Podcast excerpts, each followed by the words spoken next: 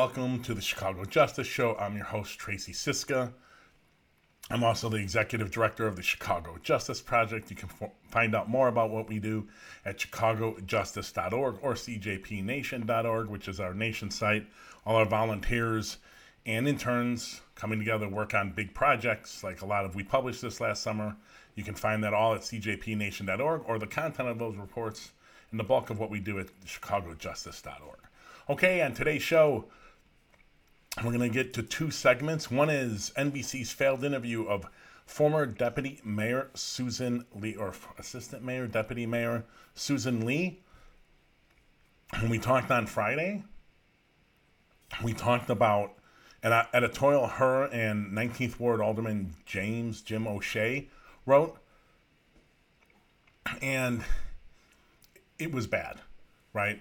Um, and we're going to go into that. And this interview is actually worse because this is the first time that I remember her speaking out publicly about why she left the mayor's office. She left, brought in by Lori Lightfoot to be this community, uh, head of basically community response to violence. And she left after her first year, which is unusual. So instead of getting those answers, we got a bunch of softballs. And then we're also going to talk about we're a, recurring segment, social media fails. We have a tried and true contender for that position, CWB. The uh, political operation masquerading as a news site on the north side there. The reporting's b- bad, and their social media is even worse. And we're going to talk about that. Okay, so our first segment today is on this interview. Chris Hash, I believe, is how you pronounce his name, did uh, recently, at the end of last week or towards the middle of last week, with former Deputy Mayor Susan Lee. Remember, she's all about community response to violence. So I'm gonna, um, we're gonna play the interview. It's about three minutes, not that long. They're gonna come back and talk about it. I don't want to preface it. I want you to go in, um, as most people would. Then I'll talk to you the problems. There are three major questions these people or Chris Haas just didn't ask. They may have been like she wouldn't do the interview if you asked her, um, but then you just don't do the interview. I don't care who she is. If you're going to put a bunch of uh, guardrails on it, you just don't do the interview. Okay, so I'm going to go to the interview, and then um, I will be back. Um, I'll see you on the other side. Now to an NBC5 exclusive, Chicago's former top aide for public safety is raising questions about how to handle violence in the city of Chicago. She sat down for an interview with Chris Hush and said that the solutions do not have to divide people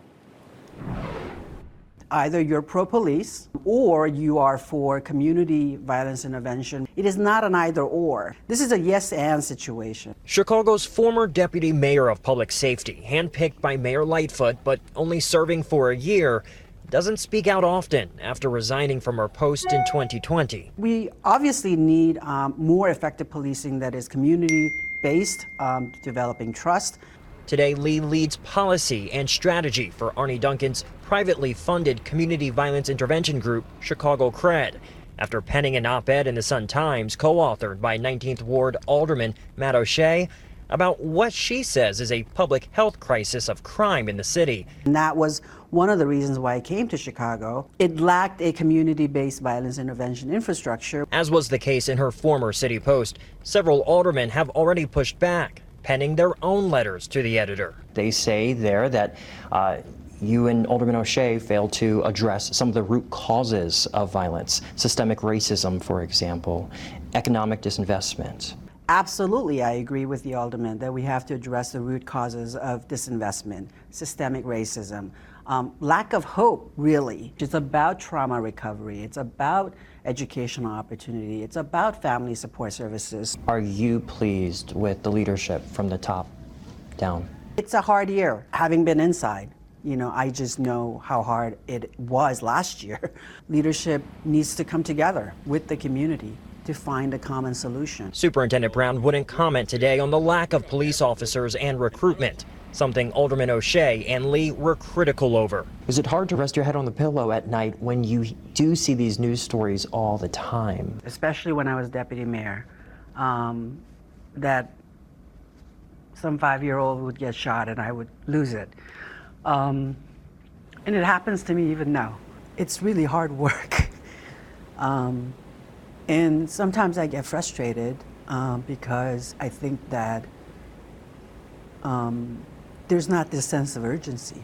How do we get any of that done, though, when it appears, or at least feels like, we are at a stalemate on solutions? Some folks are saying, well, numbers are still up. That, I think, is the greatest danger. Chris Hush, NBC5 News.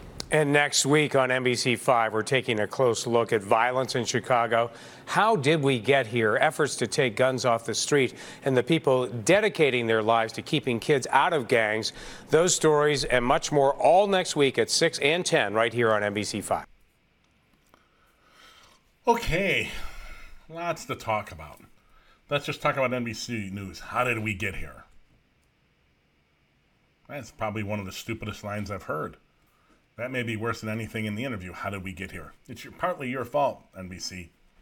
The media reporting on crime and violence in Chicago and policing and the police response awful, awful, awful, awful. And this interview awful, awful, awful, awful. So let's get to what Mr. Chris Hush missed. First question you don't interview Susan Lee unless you get an answer out of her about why she resigned from the mayor's office. You don't. Or you give it to her once, you allow her to answer, and if she doesn't, you don't interview her again. Period. Why are you giving her space if she won't tell you the truth about why she left her public position? Why would you give it to her? It isn't obviously to get into a whole different line of work. She's working for Chicago Cred, an organization I respect the work they do, but she's not out of the field. Why did she leave the mayor's office? Do not, do not interview her again without her answering that question. You can make things happen. You set the agenda, make her answer the question. Number two,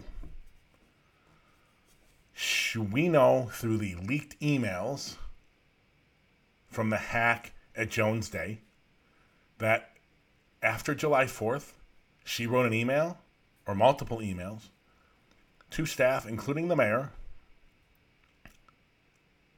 questioning why the mayor and the superintendent were talking about and criticizing bail reform as the violence driver in Chicago and how many stakeholders, including Chicago Cred and other organizations, came to her and said, No, there's evidence, it isn't it. It isn't it. What happened with that? You wrote the emails, we have them. What was the follow up? What was the response from the mayor and the superintendent? Again, another question she doesn't want to answer. You do not interview her ever again. Write her off. Make her answer those questions you're giving her credibility by not even asking the questions. You have to ask them. And if she doesn't answer and she wants to be squirmy like some kind of scumbag politician, then you don't answer her. You don't ask her again. You don't interview her again. I'm sorry. Period. End of sentence. Number three. In the op ed, Susan Lee and James O'Shea, I think it's James, Jim O'Shea, Alderman O'Shea for the 19th Ward, Alderperson O'Shea, if it's Jim or not. I'm second guess myself here now on his first name, but anyways. They talk about not having enough cops. How many cops does Chicago need? How do they know that number? Make them answer that question. New York, as of several years ago, they probably have not hired massively since, had around 27,000 according to a Freedom of Information request they sent to them. That doesn't count the Port Police, which is actually a separate police department, just much much like we don't count the UIC Police Department, the University of Chicago Police Department, Amtrak cops, all that stuff. They had 27,000 to cover three times the population of Chicago, now three times plus the, uh, the population of Chicago. We have 12 something. Okay? LA's got something like 8,000. Bigger population, more square miles. How is the 12,000 number not enough? And that's fine if there's science to prove it, but they have none. This is more propaganda. Now, Could you look at 20 and say cops were incredibly overworked? No doubt about it. Yep. Holiday weekends when they're canceling vacations and making them work 12 hours. Yep, horrible. Wish it could stop. Reducing violence and crime will make those things stop. No matter how many cops, you can add 2,000 more cops to the CPD, they're going to still, you can add 5,000 more cops to the CPD. They're still going to cancel days off and they're still going to have everyone working weekends, those holiday weekends. There's no evidence to suggest anything else. Susan Lee and Alderman O'Shea, Alderperson O'Shea, are operating from the same bullshit premise that has been going on in this goddamn city forever, which is more cops equals less crime. Bullshit. We wrote a blog. We I did eight, ten years ago. And looked at the simple thing. I thought I made a mistake in, in this, in that. I looked at the top five cities of Chicago in, in the country. So at that point, it was New York, LA, Houston, Chicago, and we did. I made the mistake of Phoenix instead of Philadelphia, but Phoenix was growing and is right there, anyways. But as we looked, Chicago had more cops per capita than any other city. Chicago still had more homicides per capita. You can look at the Police Executive Research Forum. You can look at International Association of Chiefs of Police. You can look at a, a bunch of academic literature. More cops does not equal less crime. But Susan Lee and Alderperson O'Shea don't care. They've bought into the fact that we need more cops. Whether she's heartbroken over these murders, that's great. I really don't care. I know that we want um, we want public officials who care, and that's wonderful, but I don't care. We need a community based anti violence infrastructure. Great. If you're not going to change the economics of those communities, you're that is a band-aid at best on a dike. On a dam. That's it. You're not that that is not the solution. It can help. The solution is changing economics. But once again, as the other alderman that uh, Mr. Hash referenced, other aldermen wrote uh, uh, their own op-ed saying, "How about get going after the things that cause violence in these communities?" Mm-mm-mm-mm. What did I say last show? If you have a hammer, everything to you is a nail. Lee, to some extent, Alderman O'Shea here, Alderperson O'Shea, I gotta start getting better at that, are convinced O'Shea is more cops, Susan Lee is more community violence prevention. Everyone's got to come together. We got to work together. Ladies and gentlemen, that is all propaganda and bullshit that is not backed up by data. The people on the ground for Chicago Cred, or the communications person for Chicago Cred, the person Ready Chicago, Eddie Bocanegra. And I don't remember the guy from C. I do, I remember what he looks like, but I can't remember his name for sure, so I'm not to take a guess. For Communities Partnering for Peace, CP4P. They all said the same thing, which is they are a band aid. You have to attack the economics of these communities. Now, you can, for right now, attacking the economics and attacking the community based violence prevention in tandem, great. Just doing that, just doing the community based violence prevention is not enough. It's great, it is going to save a few people. It is not going to bring Chicago's homicides from 750 or 800 to 2 or 300. Not going to do it. We could dream, we could pray, but Chicago deserves more. It, reserve, it deserves reporters who ask tough questions. Chris Hosh, this was not a tough question interview. This was a joke. You get a politician, which is what Susan Lee is when she becomes deputy mayor, basically. You ask her, when she was resigned a position, you get a camera in front of her and a mic, you ask her, why did you resign? That's what you do. First question. She won't ask it. What happened? To, the next question. What happened on bail reform? You said this in an email. The mayor, the superintendent keeps saying other things. The superintendent keeps it up with judges and bail reform. Why did you send that email? Did they ever look at the data, the community partners and other, um, the community uh, organizations and the other partners, the state's attorney, the judge, uh, Cook County Board President Toni Preckwinkle brought to the table. Why not? What happened? Did you ever have a discussion with the mayor directly about this? Did you ever have a discussion directly with the superintendent about this? Who did you discuss this with?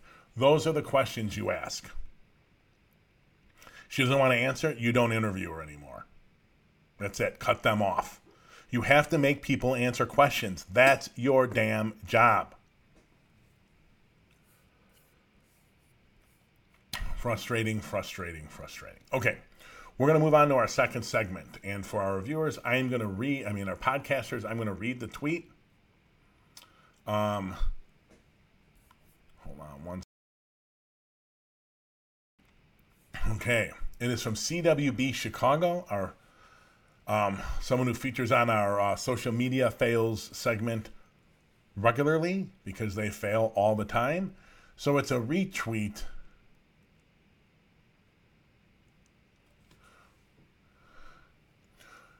about the liquor store, um, ending liquor sales at 12 or 1, whatever that is. Why does Chicago now end package alcohol sales at midnight? It's simple, really. In most cities, authorities regularly identify, arrest, prosecute, and incarcerate murderers and shooters. Our officials are ineffectual in that regard, so they cut off booze sales instead.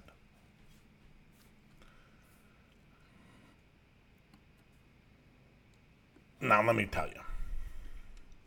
I'm not sure if this is ap- I'm not so sure if they're filled with such hate. That's and that's the reason why you you write that tweet. I don't understand.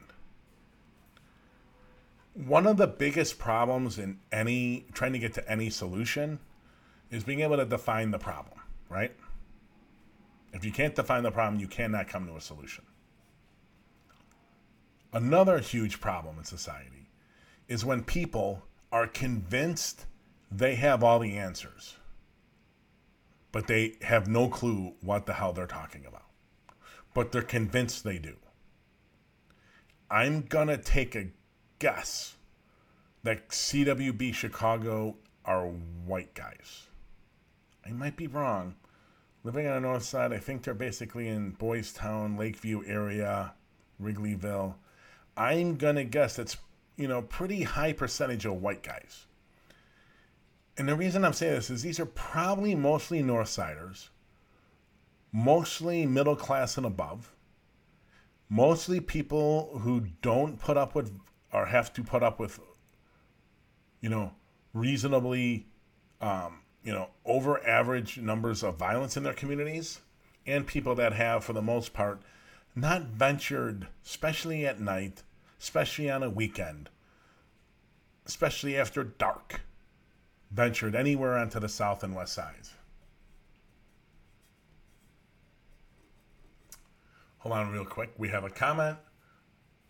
Lamel, a Washington, the city doesn't believe it has any problems. I don't know if I agree with that. I think white Chicago thinks we have a huge problem. Uh, let me back up. I think they think they have, everyone thinks there's a huge problem with violence. Probably disproportionate to actually how big of a problem it is because of social media and the media. I talked about it last show, or two shows ago, actually. Um, but I would say that they define the answers differently. The answers are completely different. And what you're getting from Alderman O'Shea, Matt O'Shea, it's Alderman Matt O'Shea, I believe. I'm going to get it right. Alderperson Matt O'Shea. What you got from Alderperson O'Shea is the same answer we've gotten from white Northsiders forever. We need more cops, bigger criminal justice system, more cops. In an NBC report where I criticized them about how did we get here? We got here because we're looking for the same solutions. And this is the same solution, most more or less here, we're talking about with Crime in Wrigleyville blog about that tweet. People regularly identify, prosecute, and send to jail, prison, you know, the people doing it. They're nuts. They're insane. They don't know what they're talking about. Ladies and gentlemen, clearance rates are not good for murders and haven't been all over the country. No, wait a minute, all over. All over in large urban areas. It's not good. It's not good. These people, maybe because Kim Foxx is a woman, maybe because she's black, maybe because she has the gall to use science in determining a lot of her prosecutorial decisions, maybe because she has the gall to use the discretion she has, even though cops want to say she, they have no discretion. It's amazing. The only people with discretion in the system is going to be cops. That's all the cops. They, their discretion's fine. Everyone else's is bad. It's the same thing. Crime in Wrigleyville blog believes just like Matt O'Shea, Alderman, Alderperson Matt O'Shea, um, and Susan Lee to an extent, it seems, because she wrote that op-ed with Alderperson O'Shea, that the answer lies in the criminal justice system and more cops. No, it isn't. And the reality is there's there is no data to prove that's the answer. This is what Foxx knows. Now for CWB Chicago, Alderman O'Shea, Alderman Lopez, Alderman Napolitano, Napolitano, Alderperson Pizzato, and we can go on and on and on and on down the line there. They're all Mayor Lightfoot, Superintendent Brown, bail reform, bail reform, bail reform is the issue. It's the black woman and prosecutor's often using science to determine her prosecutorial decisions. That is the problem. That's basically if you read between the lines and you read stuff that Crime in Wrigleyville blog posts regularly and what they post on their site, that's it. That's the solution. Bail reform was started, as I've said on the show a thousand times, and I'm going to say probably 10,000 more. Bail reform was started in 2000, late 2016. It didn't have any impact on crime on 17, 18, 19, but suddenly in 20, it, it, it it's the bomb. It did it. Really? Why? Oh, we don't know. We just know. This is Crime in Wrigleyville. We just know.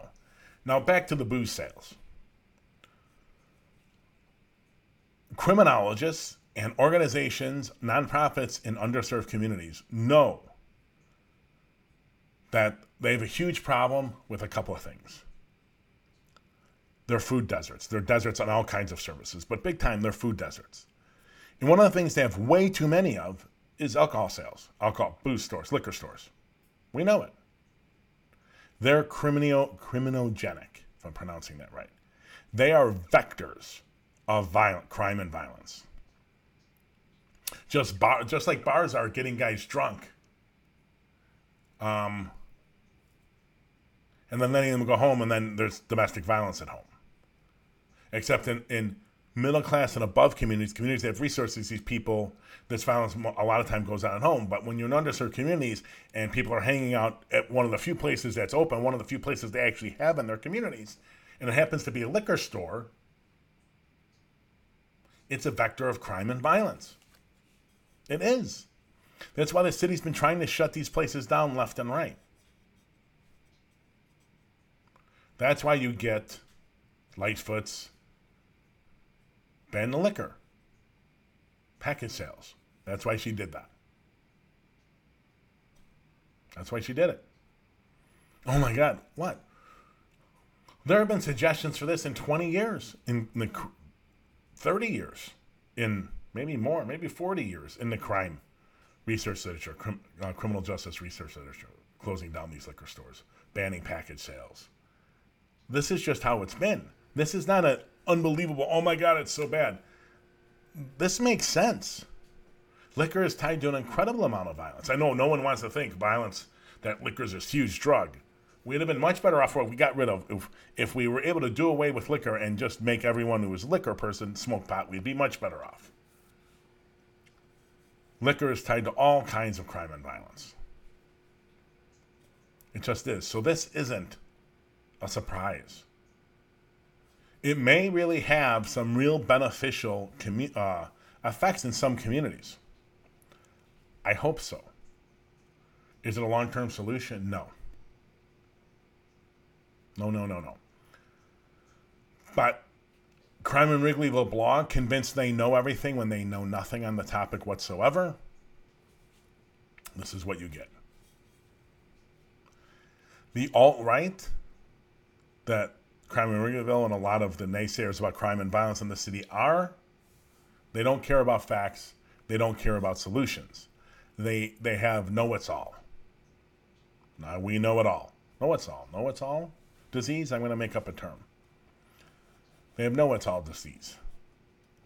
And the problem is our criminal justice policy and practice and everything for the last hundred years in this country has been by know it alls who don't know a goddamn thing. There's science to prove it ain't bail reform.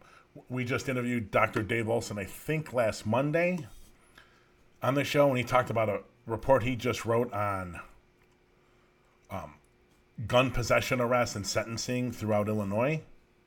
Turns out Kim Foxx is the har- most um, the, the harsh harshest sentences come from her state's attorney's office. That didn't make the news, did it? Now that was discovered through science, facts, data. CWDB doesn't need it. Know it all's disease. They know it's all for sure. Facts, data, science do mean anything. Dave Olson, Don Stemen at Loyola published a report following 18 months, I think 18 months pre and post the introduction of bail reform, and showed it had no meaningful, um, no meaningful impact on crime and violence. So once again, I pose a question that no one can answer.